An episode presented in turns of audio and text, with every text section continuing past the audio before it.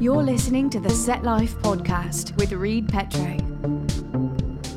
The only weekday show dedicated to news, tech, tips, and techniques on all things cinematography.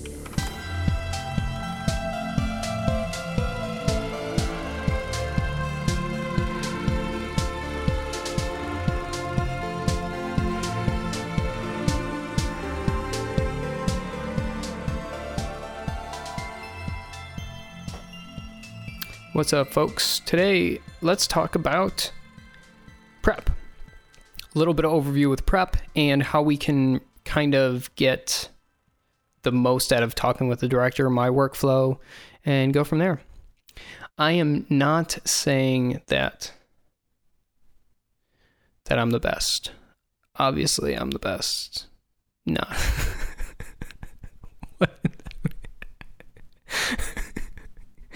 Oh man, I'm too lazy to edit this out, so we're just gonna keep rolling with it. Um, no, I'm I'm saying that I'm not the best, and I'm not even close, and I'm not. My workflow could totally be dog shit, um, but I just wanted to share at least some starting point, and just and you can take it or leave it, whatever you want. Um, this is my workflow. Um, what I like to do is references. Boom, one. Um, I think references are big, big part of the collaborative process because it is a chance for us to get, when I mean us, I mean me, director, producer, gaffer, camera op, if I've got one. Um, they are able to get on the same page visually. And, or I'm able to get on the same page visually as them. So, for instance, like I'm sending references from various, you know, basically, literally what I'm doing is I'm going on YouTube, going on Vimeo, and I'm screenshotting projects and I'm putting them, I'm organizing them, and I'm sending them to the to all these key people. And so the director can kind of come back and say, "Hey, I like that that image, but I don't, you know, I don't like the framing in this one or I love the lighting in this one. This one's awesome. I love the contrast, but you know, and I oh, this one I really love the framing on that. So like I want the framing on that and you know, so it's a great way to kind of nail down some expectations going into a shoot because I have been burned shitloads from not having the same expectations going into a shoot. And it could have been avoided just by giving some references that I had that kind of matched my vibe that I wanted to do. Where it's like you get on set and you're like, oh shit. Um, this is definitely not like the director is like, this is not what I was looking for. This is too dark. and I'm like, well, that sucks um, and that's happened before. So it's it's about being on the same page. It's about being consistent. It's about expectations going into a project.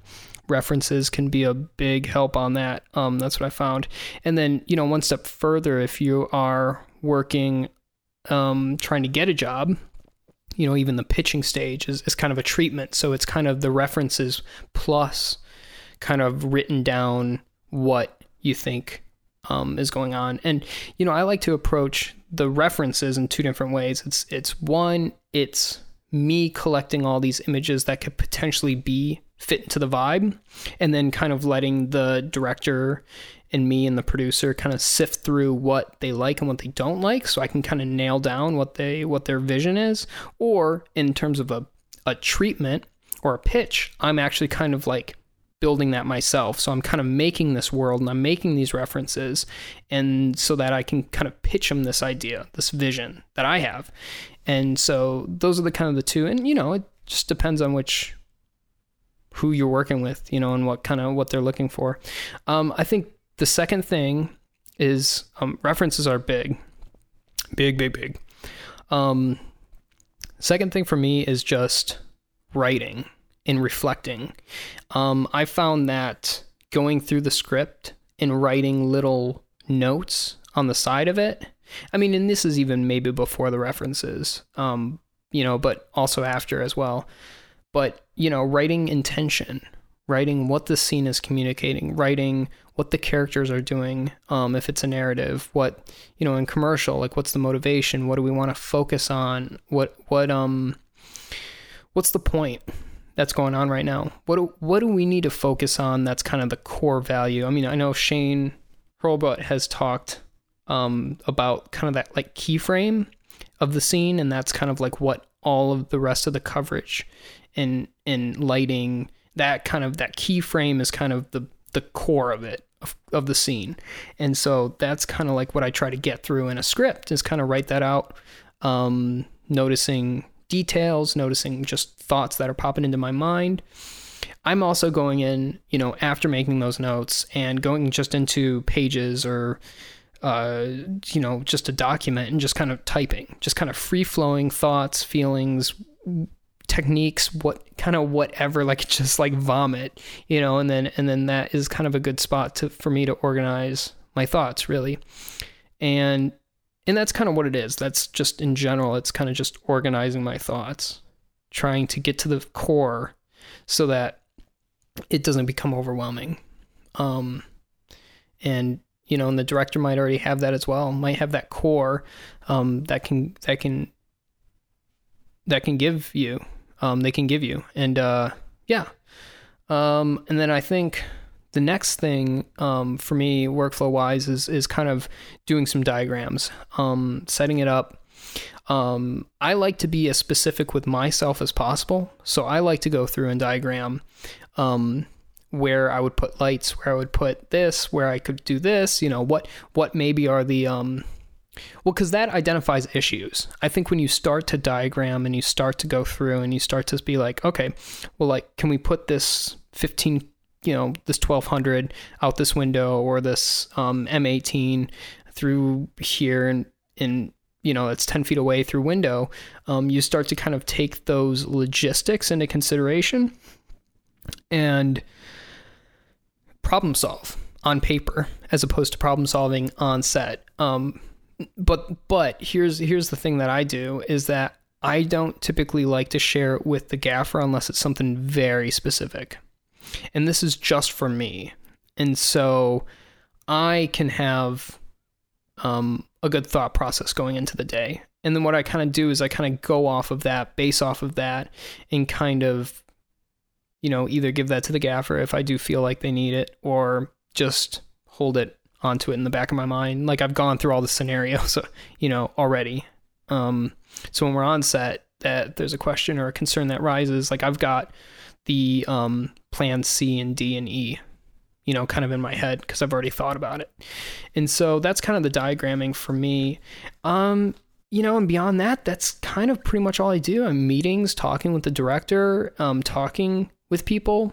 I mean, like actually talking with them and going through it um, and just kind of discussing and and um, being involved with art I think is pretty pretty big as well um, that you know be in those conversations with well what is the wardrobe look like? What does the furniture look like? What's the color of the sheet that's on the bed or the you know what's the curtain like that's in the room or the sheer?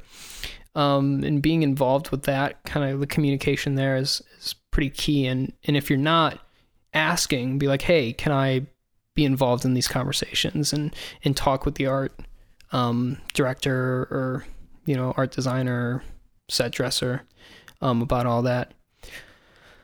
If you've got an op on set, you know, chat with them. You'll really have a deep conversation because if you have the ability um, to have an op and you want it and you're like you can get it, um, you can get them, then that is a huge conversation because that's a lot of the look of the film. And so, yeah, uh, I should probably wrap this up. But that's pretty much my workflow right there. It's um in a nutshell, it is uh what did I say? Um references, visual references, um, pictures, paintings, anything online, um, other people's work, films, you know, whatever. Um, thoughts, you know, reflections, and then diagrams and um, kind of thinking through logistics and, and that sort of thing. And that's kind of what I go through um, in terms of prep, in terms of collaborating with with people. So if you got any questions or suggestions for topics, please let me know. Uh, email at setlife at setlife at gmail.com. I have no clue. I haven't set up that email, so if you send to it and you don't get anywhere, well, sorry. Um, I'll be updating with the next latest email when I whenever I set that up. So, anyways, hopefully you got anything. Sorry, it was a little went a little long, rambly, but um, I trust you'll forgive me. All right, have a great week. Bye. Thanks for listening. Have questions? Email the Set Life Podcast at gmail.com. If you enjoyed the show, please rate, review, and subscribe wherever you get this podcast.